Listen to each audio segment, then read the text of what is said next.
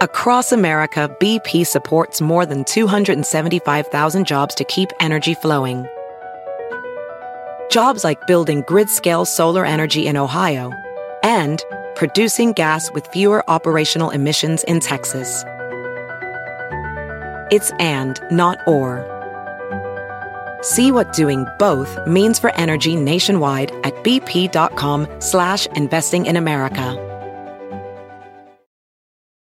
Sometimes it takes a different approach to help you unlock your true potential. Capella University's game-changing FlexPath format helps you learn at your own pace and fit earning a degree into your life. From before you enroll to after you graduate, you'll be supported by people who are invested in your success so you can pursue your goals knowing that help is available if you need it. Imagine your future differently at capella.edu.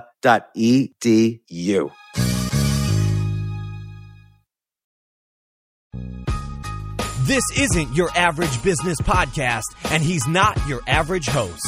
This is the James Altucher Show on the Stansberry Radio Network.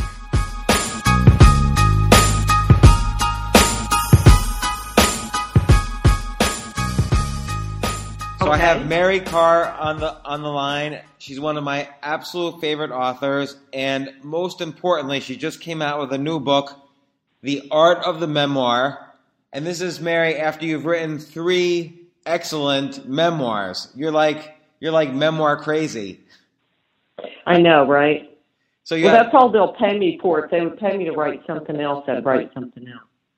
Well, okay, I'm going to ask you about that. So you've written Cherry, which is kind of a young adult, not not I don't want to use the word young adult, but kind of like uh, uh, adolescence to adulthood memoir, uh, Liars Club, and Lit. And uh, I think that's kind of the chronological time of these uh, memoirs, even though it wasn't the order in which you No, wrote li- them. li- Liars Club was first. Right, right. It wasn't the order in which you wrote them. Liars Club, I sort of feel, was like your seminal memoir. Oh, good for me. Well, so so, but now you've written the art of the memoir because, and, and I, I want to ask. I I have a couple of questions about this, but I think it's important for the audience to know what a memoir is. It doesn't necessarily mean this is like the greatest work of literature ever. It might mean just, hey, I need to get honest with myself and share experience I experiences I have on the written page because there's value there whether I recognize it immediately or not. And I'm just curious why you why, what what's your take on the memoir form? Um, I don't know. It's just a form that I was very compelled by when I was a little kid. I was a very, I think I was a lonely, bookish, weird kid, and growing up in the southeast Texas backwater, and um, you know, the people in books and on the page were kind of more real to me in many ways than a lot of the people I ran into. And something about reading other people's life stories just made me less lonely. So when I was 10 years old, I wrote in my little journal, when I grow up, I will write one half poetry and one half autobiography. So, um, I don't know, just something about the form always compelled me. And uh, I happened to meet a lot of kind of wonderful memoirists in graduate school. And uh, eventually found my way to the form after I, I, guess I've been teaching it. I started teaching it in 85, and my first book came out in 95. So I spent um, most of my life reading them. Now, you know what's interesting is um, you mentioned poetry and memoir, and of course, uh, a huge kind of area in the middle there is fiction. And you know, I, it seems to me a lot of times uh, fiction has lost its luster a little bit because we're so exposed to reality, like through TV and through other forms and through Mhm. other media, that maybe Mhm. fiction is not as interesting anymore as memoir. You know, for let's say a hundred years, fiction was interesting, but now memoir and, and, and so-called creative narrative nonfiction has has been replacing it. Uh, I don't know if that's actually true or not. Um, I know that I've been very bored by a lot of the sort of, you know, dystopic, uh, unreal, uh, kind of, and also really hyper intellectual fiction that really prides itself on its unreality. and um, you know, I read and I read because I need help. you know, I, I, need, I need to what, what I need, need to connect with? with another. I just I need to connect with other people. You know, I I grew up in a complicated household, and I I just think uh, I want to feel connected to other people. And if you're writing about your North Korean, you know, prison experience when you're some rich white kid in the Midwest. I don't know. It just never blew up my cut. There's something. Those books are always maybe really good in the first chapter, and then they just kind of trail off and get less interesting to me. Um, so, so, so I want to I want to push on this a little bit because I think some fiction is is is basically memoir clothed in the sensibilities of the writer. So take take for instance uh, Kurt Vonnegut's Slaughterhouse Five which is clearly a work of fiction and also at the same time clearly his memoir. Um, well, a, a, better example might be Philip Roth, uh, you know, writing about a character called Philip Roth and, you know, essentially detailing a divorce and uh, his divorce from Claire Bloom and then slapping fiction on the book so she can't sue him. So, um, but but yeah, then, but, I think, but then, mean, like David, you say, David David Foster Wallace's Infinite Jest. The, mo- the most, to me, the most interesting parts of that book were, I, I just happen to know were, were nonfiction. So, okay, so so it could be the case that I, I, mean I think this happens actually a lot with quality fiction. Like I don't know if you've read Denis Johnson's uh, Jesus Son, for instance. Which was oh yeah, it's one of the great books of all time. Absolutely, Fab- now that's a fabulous work of fiction to me, and and it is fairly autobiographical from what I understand. I don't know if that's true or not. Um, I know Denis a little bit, but let's assume it's damn book. Let's assume it's hundred percent autobiographical, just for just for argument, and yet he packaged it as fiction. Um, you know, I, I, think again, some of the best fiction out there. You know, the fiction, as they say, is always uh, kind of the the a, a, lie told truthfully or the truth told with a lie. I forget the, the order of that. Mm-hmm, but mm-hmm. but but so it, it, seems like even in some of these, like you mentioned, dystopian novels or or other things, ultimately the, the quality of the writing is going to come from whether is this truth coming from the writer or not, or is this just made up.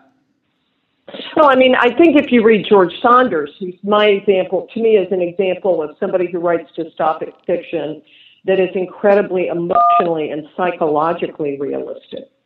Uh, it's it, it's not really written to dazzle you with the weirdness of his imagination. It's written to explore the human heart. So so um, so, so, so I think those are great stories, and I think he's probably the best short story writer in English right now, in, my personal opinion. So, um, I mean, I don't think there's anything about dystopic fiction that's bad. I think most fiction is bad the way most memoirs is bad, the way most poems are bad, the way most interviews are bad. You know, it's I think it's hard to to get at the core of stuff, right? Yeah, so so that's like in any artistic medium. Like most music is bad. Um, yeah, exactly. Sure. So so one of the things. So you talk about uh, the elements of what make a good memoir, and one one word that you use over and over again to describe various memoirists is um, the word carnal. So, you know, in terms of the, the, the, physicality of what the author is going through, and that that puts the reader in the scene with with the writer so you can connect more. And and I wonder if you can explain that word a little more. Um, I mean, people use the word physical or sensory, and and often when people think of that, you think of the five senses, and you don't often think of the you know kinesthetic uh, you know what it feels like to occupy a body and what those you know touches in there. But it's mostly when people when you're teaching undergraduates say to write in sensory language you think of touch as like feeling the edge of something not being inside their bodies looking out of their faces having a feeling and so um I, I mean, people think of carnal as, as sexual, and I don't mean it that way. I just, I, I guess it's, I'm Catholic. I guess it's just from incarnate, you know, in meat, that we are sacks of meat, and somehow writing in a way that's physically so vivid that rather than telling the reader how to feel, actually making the reader feel that thing. What what uh, and letting yeah, letting the reader draw uh, opinions. What, what if what if a lack of carnality is what actually is you know the memoirist has experienced and, and wants to yeah express. no i think then i think they'll write better not carnal um, most of the ones that i've read are you know very good carnally i mean i would say actually g.h hardy's a mathematician's apology is one of the most disembodied memoirs there's nothing carnal about it and it's one of the great memoirs certainly certainly the great memoir by a mathematician I've ever read so, or about being a mathematician. So I think you, I, I also stress that the, the writer has to exploit the nature of his or her talent. So, so you bring up G.H. Hardy's uh, a Mathematician's Apology as his memoir, and uh, in there he sort of expresses how when his math skills started to go down, I guess as he got older, he he wanted to kill himself. And I'm wondering, so so you're you know you've written three memoirs over the past 25 years or 20 years. You you started 25 years ago uh, writing on on a Liars Club. Uh, do you ever get nervous? Actually, I probably I probably started uh, you know 35 years ago writing on Liars Club. Just took me a long time to get to it. Right. So, so yeah. Do you ever get nervous? I mean, ultimately, a fiction writer can write fiction forever, but a memoirist only has so many stories. Now, of course, there are many ways to slice the same story, and there's many ways to overlap memoirs. But is the fate of a memoirist ultimately to watch their skills of memoiring go down? I don't know. Well, I guess we'll find out. I'm not that. I'm not going to kill myself if I don't write another memoir. I guess it kind of doesn't matter. You know, I'm I'm working on a book of poems right now. I've always considered myself. I've published four books of poems. I have a fifth uh, that I'm trying to finish right now. So I always sort of considered myself a poet who wrote memoirs for money. So if I don't write another memoir, you know, obviously I'll miss the damn money. But um, I'm not somebody who would kill myself if I couldn't write anymore. Well, I, I would assume I would be maybe making myself more useful and and and and by the way, not to suggest that you were to kill yourself, but you then wrote this book, The Art of the Memoir. So so clearly, you're finding a way to take the knowledge you've gained from uh, writing these excellent memoirs to writing a almost a how-to. You're you, this is almost a memoir of you reading other memoirs and teaching it. So you figured out a way to reinvent. It. Well, it's it's actually it's actually I, I disagree I, respectfully. I mean that that's it's funny. People have sort of seen it that way but I really saw it more as a way to, and obviously I don't know what it is. I just wrote it. I mean, you know, I'm, I sort of none of my business what it is in the world or the marketplace, but I intended it to be also a book about how we all remember ourselves and our families and our loved ones, whether we ever write it down or not. I, I, I kind of wanted it to be about the nature of memory and the nature of an examined life if you know what I'm saying. Whether it, but it's it's not a memoir of my writing memoirs. I mean, if that were true, I would have started by writing about my first memoir, you know, and sort of written that written it that way. But um, although, by the way, you you do describe in great detail. Now I'm going to get to this in a second. You do you do describe in great detail kind of the troubles of starting. Uh, that first memoir, and I thought that was very beautiful how you did it, and and described step by step what was going on in your head while you were writing and at least beginning that first memoir. Thank you, because it almost beat me to death. Right? I think it takes. I think it takes me a long time to get to the truth, which people don't even believe exists anymore. But um, I think I usually start with very convenient ideas and and and convenient memories in which I always appear doing beautiful and noble things, and then it usually turns out that I'm I was the one making a lot of the trouble. Well, you, you kind of use that example when you describe not only for yourself, but for Kathryn Harrison, um, who wrote this uh, a memoir about her adult uh, sort of affair with her father. But how you, right. she started out initially, she wrote a novel, and you started out initially thinking you would write a novel, and it just didn't come across in both cases, you point out, as the truth. And so I'm wondering, does the truth come because you both were natural memoirists, like that was the way you were able to tease out the truth, or w- could you have found a way through fiction to tease out the truth? I, I I don't know about Kathryn. She has gone on to write some excellent novels, you know. So very few people are good in both forms, and I think she probably is good in both forms. Um, for me, for my part, I could not have written it in fiction. I could not have sort of, you know, a, a great fiction writer. Toni Morrison, what to me writes a greater truth in fiction than she would in memoir. Um, Hilary Mantel wrote a beautiful memoir called uh, "Giving Up the Ghost." I taught. I'm, I'm about actually about to teach.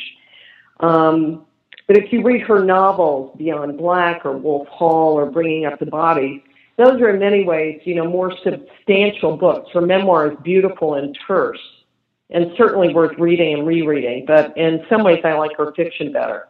So, so it brings uh, up it brings up two things. Um, the first is what what is truth to you then? Like, because it seems like obviously there's very there's layers of truth. There's the there's truth that's sort of exaggerated and and a mash of characters, and you're getting a point across, but you're not saying the exact facts. And then there's kind of the truth of just the facts, and then there's the truth of what's in your heart that really kind of destroyed you and now you're getting it out there in some way that connects with the reader. So what's I think I think it's I think I mean I think all of us know what the truth is.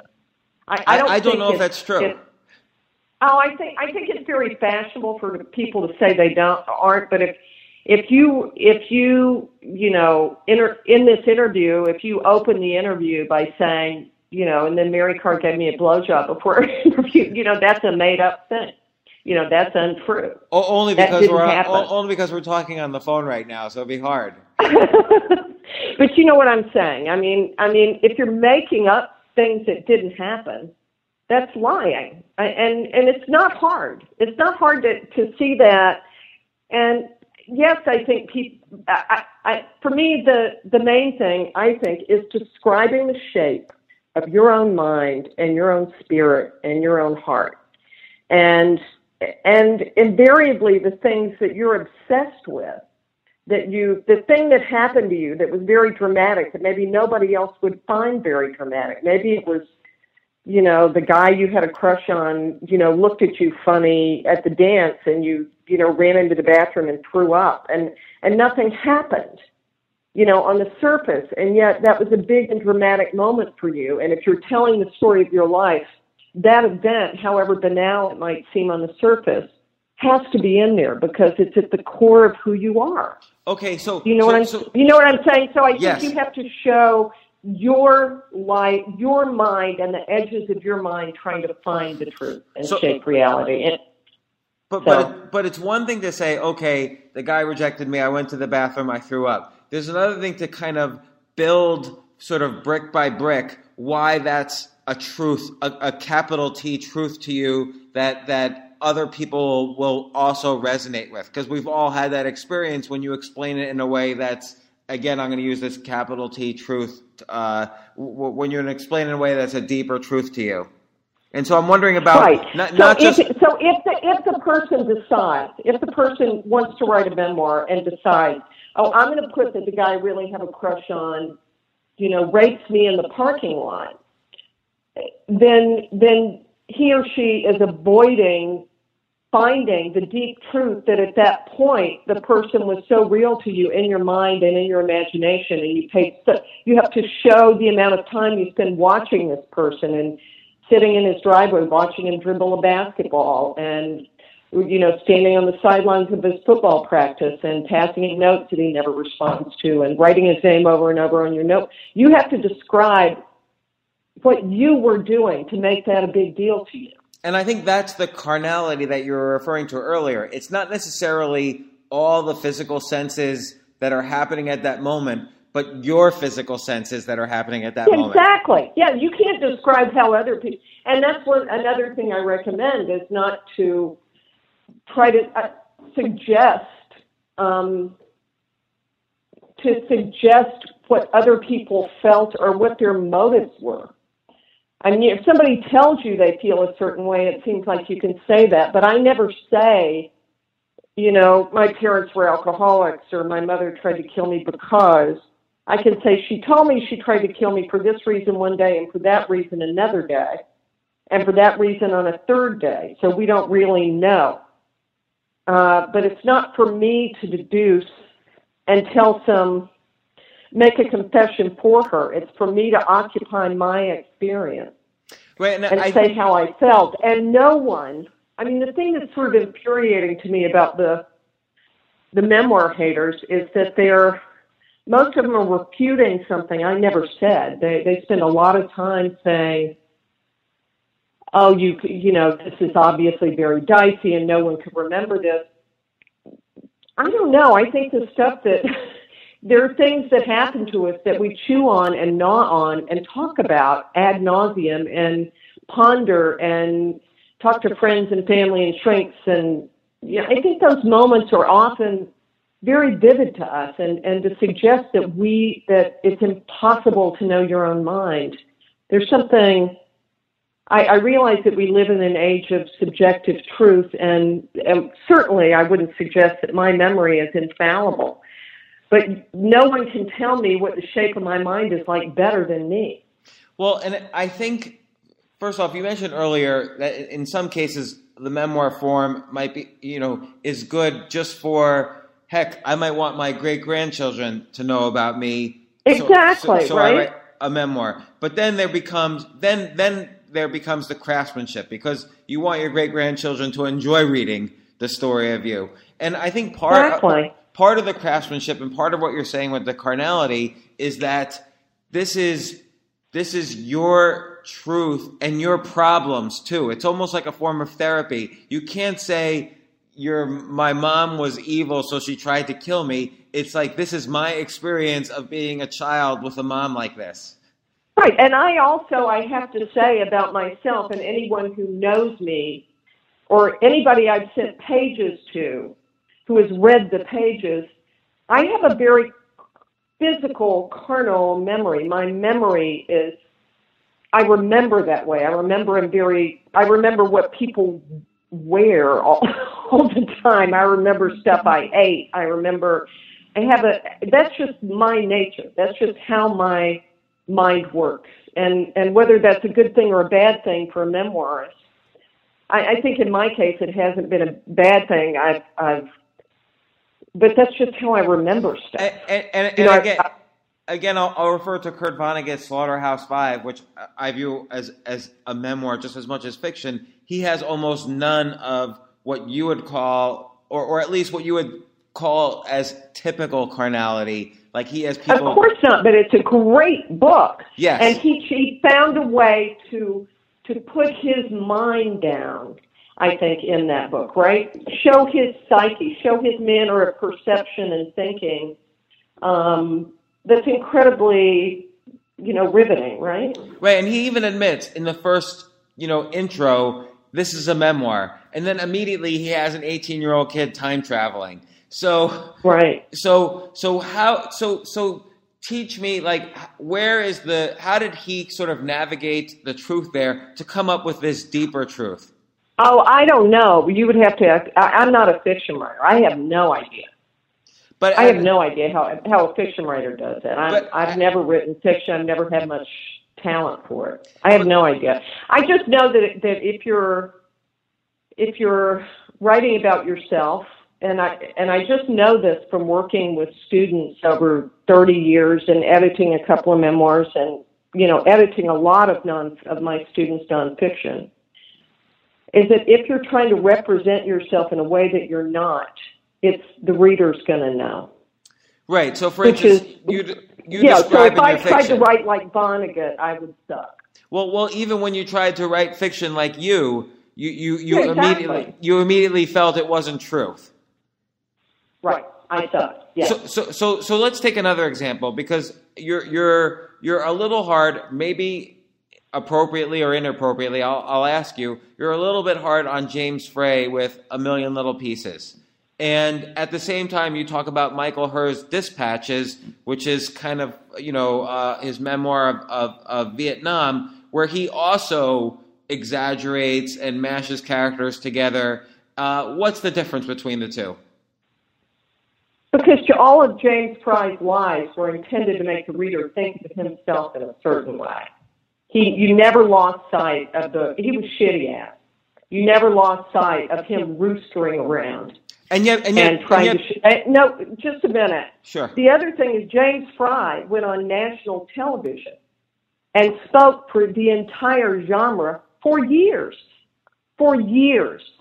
He, the standard he had embraced, which to me was the, everybody I knew who had ever written a memoir, including Michael Herr, Tobias Wolff, Maxine Hong Kingston, you know, Richard Wright, well, whom I never met. But everybody I ever met, Kathryn Harrison, I mean, people who are Maya Angelou, all of John Edgar Wideman, all those people I ever met who ever wrote memoirs, didn't approach it the way James Frey did. And to me, they're all better writers, whether Oprah picked them or not. I mean, that's her mistake. Okay, But you know, the the guy makes up this. You know, takes the lowest. You know, anybody can do anything they want, but there's no. If he had, you know, he he stood on national television. It. I, I felt myself sinking. I had people show up at my house with TV cameras the next day and say, "Oh, of course this is a lie." I sat on the New Yorker stage with with uh, the fiction editor saying, "Oh, well, the book's called The Liars Club. Of course you're lying." I mean, he spoke for my genre I've been working in. I mean, it's so I don't think I was as hard on him as he deserved. I mean, he was crying all the way to the bank, wasn't it? well, well, so, but, but it's you know, the guy's the guy's not really known as a moral titan. so, You know, so- he's he's not he's not really you know he's not really known as somebody that interested in the truth, and that is the opposite of every memoirist I ever wrote. well, you even talk about I, I ever how- met or, or talked about. I mean, you know, so, you know, believe me, he's made plenty of money and he's, you know, Godspeed, you know, but, but I didn't, I didn't go, I don't think I was hard on him at all or any of those people who just flat footed, he didn't accidentally make those mistakes. None of those mistakes were accident. He didn't believe he was in jail. He didn't misremember right. that he was in jail. He decided to make up a lie. So, so Nobody I know does that. So would you I s- know does that. would you say his his work works as fiction, a- and that he should never should have called it memoir? I I never liked the writing. I thought it was pretty puerile, frankly. I mean, I just on a scale of one to ten, there are parts of it that I think if you're interested in people getting sober, but you never lost sight of him trying to impress you with what a little badass he was, and he just seemed. He seemed like just one of those guys at the end of the bar. You know, Well, okay. would Say they were here the other night, and I beat them up, and you know we had a fight in the parking lot. So, so Uh, I just really tiring. you you address this though in kind of like the, the skills of a good memoirist in that they'll kind of be upfront with their their relationship with the truth and that some things might not be true and in which case for instance michael herr's dispatches Well, actually, the best parts of Michael Herr's dispatches, as he told me in an interview that I had with him this year, are true. The dialogue, the stuff he wrote down, he said none of that is made up. He never, but he also, he created his psyche in a war zone. Who knows that better than Michael Herr? You can't say that his mind doesn't work that way. And I've known Michael Herr now for 20 years. I mean, anybody who knows him knows he's not a guy nervously organized to be in a war zone. You know, and the book and the book reflects that. you, you know And I also I also never thought he was trying to show himself to good effect. I think he was very, very hard on himself and uh, ex- really showed the moral conundrum of being in a war zone. you, you know what And i I like think Frey just showed Frey. So You you know what I like about your description of of Michael's book or of Dispatches is that you know even he refers to yet another book about Vietnam as as Vietnam porn. So he's trying to kind Yeah. of he's kind of trying to find his own personal experience around the fact that like like he didn't start off with a scene like and then I shot six people. Like he, he kind of took a much more subtle personal scene to start off the book, which which frankly might have been less boring for, for people. I mean, more boring for people who are looking for Vietnam porn. yeah, right. And so, so it reminds me of your, your description of George Orwell's memoir. Like you have a, a, a passage of George Orwell's memoir where he's right in the middle of, you know, fighting against the, the fascists and he meets a guy and he doesn't discuss the, what's going on in the war. He doesn't discuss the potential political differences. He simply says, I hope he liked me as well as I liked him, which is a very like personal and honest moment. And, and yeah, it felt like I, I sincerely doubt he manufactured that. Right, and you, you say you, you say what makes Orwell a genius is trusting that this small, strange moment that touched him so deeply could also touch a reader if he told it frankly enough. Because we all we, we might go to a party tonight, for instance, and think the exact same thing. I hope he liked me as well as I liked him. Right.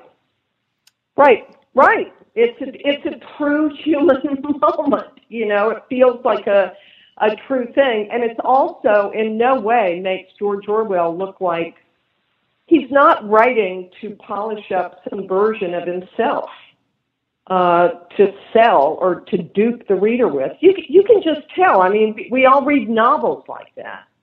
You well, know, how- we all read I used to work. I used to work in the prisons, and I've worked in a couple of prisons doing creative writing workshops, and and there was a kind of, you know, and then I stepped out of my car, and I had a bitch on each arm, and I was strapped with this weapon, and my dick was tied to my knee, and and uh, you know, and then these same guys who write these incredibly moving things about looking for their dads, you know, when they were little kids, you know, and in some ways, the more dangerous writing uh, these small, simple moments of just going to a mall where his dad's supposed to have a job and trying to find it. You know, and in some ways, that was the more dangerous writing they did.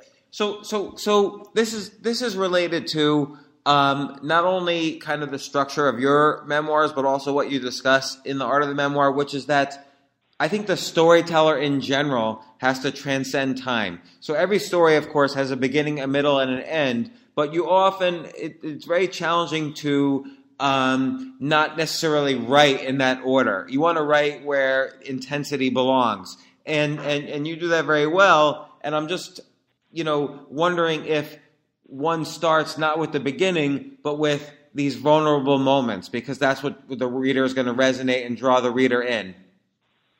I think it's whatever you can stand. So you know, I think I think we're.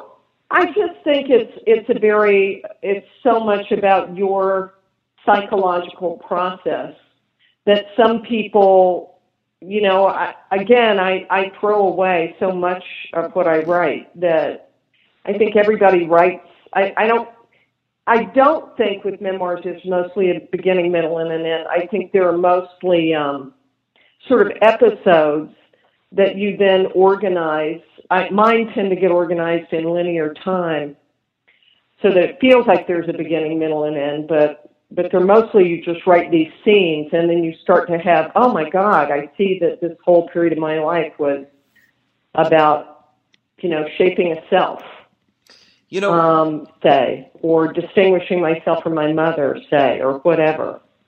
You know, I'm I'm wondering also about the memoir as literary form. So you talk a lot about, of course, George Orwell, Nabokov, Tobias Wolff, and all these like just great, amazing writers. But there's also been memoirs out there where, uh, you know, let's just take as an example, a very commercial, successful example, uh, Michael Lewis's Liar's Poker is clearly a memoir, and a oh, lot yeah. of people enjoyed yeah, it. The poker book, yeah. Yeah, and, and, and so do you consider that as somehow different from the memoir form, even though it's, uh, you know? No, mm-hmm. no, I think, I think it's, I think there's, you know, there, there are memoirs that are high literary art that you'll reread and reread and reread. I mean, I'm rereading a book right now called The Worst Journey in the World about Antarctica that is not a great piece of literature, but something about the story of these guys doing this polar exploration.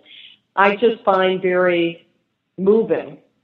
But, so uh, nobody would read that book. It's well written, but nobody would think of it on a par with Nabokov's Speak but, Memory or Nabokov's Speak Memory. So, but I, I wonder, I wonder if you know, like, what's your stance? So you, you, you have a quote from Frank Chin, who um, is is a, a great writer also, and he writes. Uh, being marginalized by the reading public was adjudged authentic, whereas being read by the mainstream invariably means you've you've sold out. And I wonder how much you Actually, the quote the quote is from Amy Tan.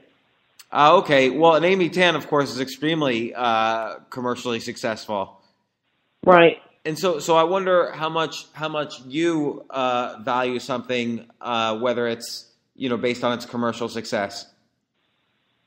Oh, you mean if it's commercially successful that I wouldn't like it? Right. Or, or Oh, that, that would give you some bias against it. Oh God, no.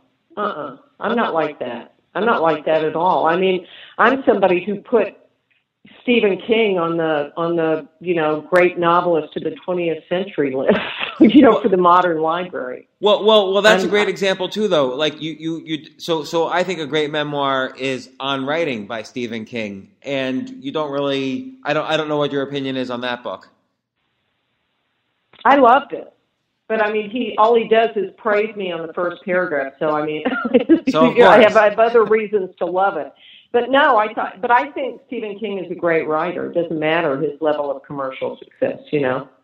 Um. So yeah, I, I don't. That I'm not. I'm not that big a snob. I hope. Not, not that I'm accusing you of it. I was just, I was just wondering because it was mentioned in the book. So, so you give three good pieces of advice to, to all writers, and I think again, anybody who wants to be read by you know either future generations or their peers or whatever could could benefit from this advice. One is you say uh, writing is painful, and so so what do you mean by that? Nobody I know who's really good at it says anything else. I've never met anybody who who who didn't say that. like when you when you sit down to write now and i don't, I don't know how often how, often you do it but do you ever get scared uh look, I'm never not scared. you're never not scared okay i like that because again i think it's particularly hard for the memoirist because there's only so many you, Yeah, you but even writing even writing poetry or an article, I'm scared. okay and what are you scared of You're sounding like an like an idiot. You know, being boring, uh, losing my what little stature I've been able to you know secure for myself. and, Um, and how do you you know, how do you same re- same kinds of things any ego is scared of. You know, some some loss of power or something. I mean, it's venal and horrible to say it, but it's true. So, and this is true for, for, for writing, for music, for, for movies, for, for comedy. But let's say you write something and, and you publish it, and then later you realize either it didn't get the acclaim you would have liked it to get, or you realize that it wasn't as good as you would have liked. How do you rebuild your, your self esteem? Well, I mean, uh, I don't ever have much self-esteem. All right, that, that, that solves it. I, I mean, you wouldn't know. You wouldn't know that. But I don't. I don't think of my books as any great, you know, shakes. You know, they're not. They're not as good as Orwell or Hong Kingston or Richard Wright or Nabokov. I mean, you know, they're just not. Okay, okay, you just picked the five greatest writers of all time. So I just want to say for the listeners that Mary Karr's books are great and, and among the best and worth reading.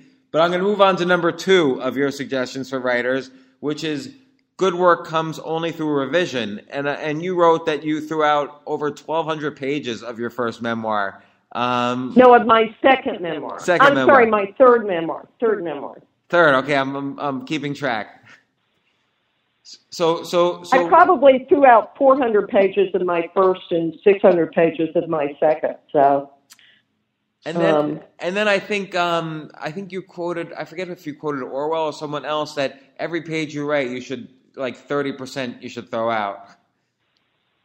Oh, that's my idea, but Oh, okay. uh, but I, but I might have read it. I might easily have have read it elsewhere. And then the third thing you say for for a good writer, which I think is very good advice, is that you have to have good reading habits. So, so Yes. uh, sh- do you read things that uh, are? Do you feel are in your voice, the voice that? You would like you would you aspire to be, or do you try to read things that are completely opposite of your voice? Oh, I don't have any. I don't have any conscious thought of that.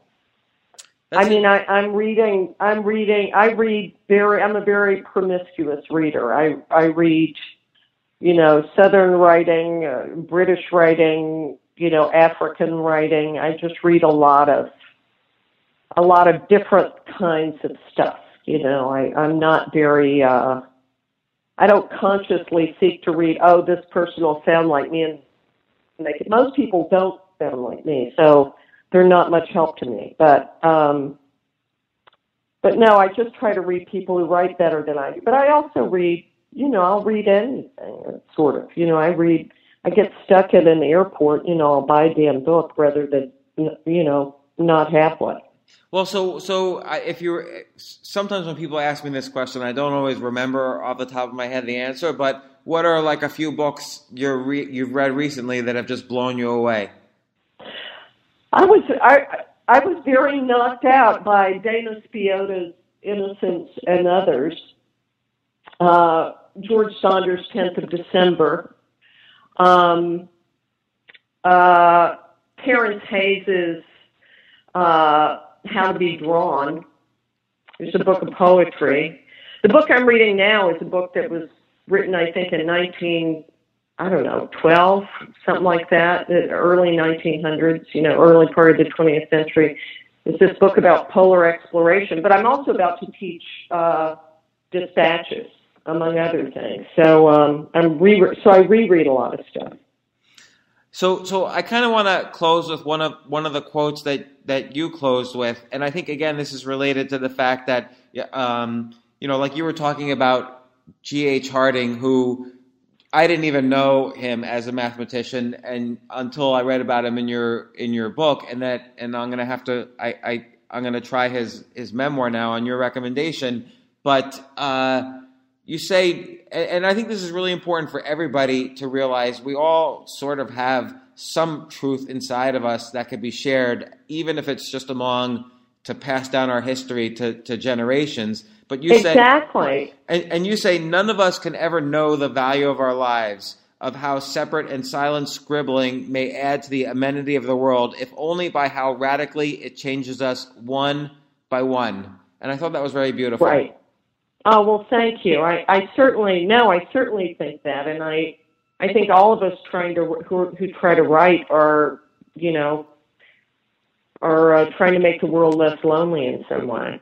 I like So- that, that trying to make the world less lonely because ultimately, y- you know, you see so much writing on the internet now because it's so easily accessible to both publish and to read. But a lot of it is kind Right. of this writing from a pedestal. Like here's what here's X, Y, and Z what you should do, or here's what's happening in the world right now. No one really kind of, uh, or not. I shouldn't say no one. Many people don't really connect loneliness to loneliness, which is what we can all relate to. Yeah, exactly. Right? Isn't that the human Isn't everybody else feel that way? Isn't it? It's not just. Tell me, it's not just me. Right. and it, it, it is the human condition. We're stuck here in this body. So, Right. well, Mary, thanks so much. It's the art of the memoir. Oh yeah, thank you. Thanks for uh, thanks for thinking of me. I appreciate it. Oh, I, I really enjoyed your book, and I think it's a really great guide to writing in general. But I think also we're living in, in the world of the of the memoir right now, and and I think the the art of the memoir is a, a, a valuable uh, book to read to to learn how to do it. So. Uh, Well, I'm thanks so much. I really appreciate it. Thank you. No problem. I, I will. All talk right, to you my again dear. sometime. Take care. Bye. For more from James, check out the James Altucher Show on the Stansberry Radio Network at stansberryradio.com and get yourself on the free insiders list today.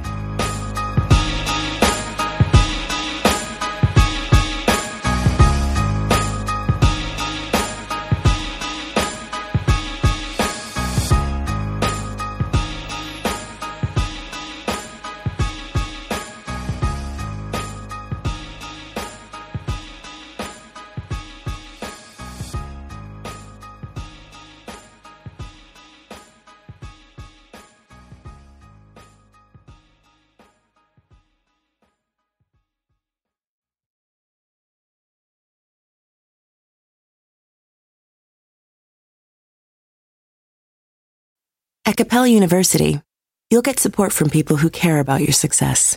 From before you enroll to after you graduate, pursue your goals knowing help is available when you need it. Imagine your future differently at capella.edu.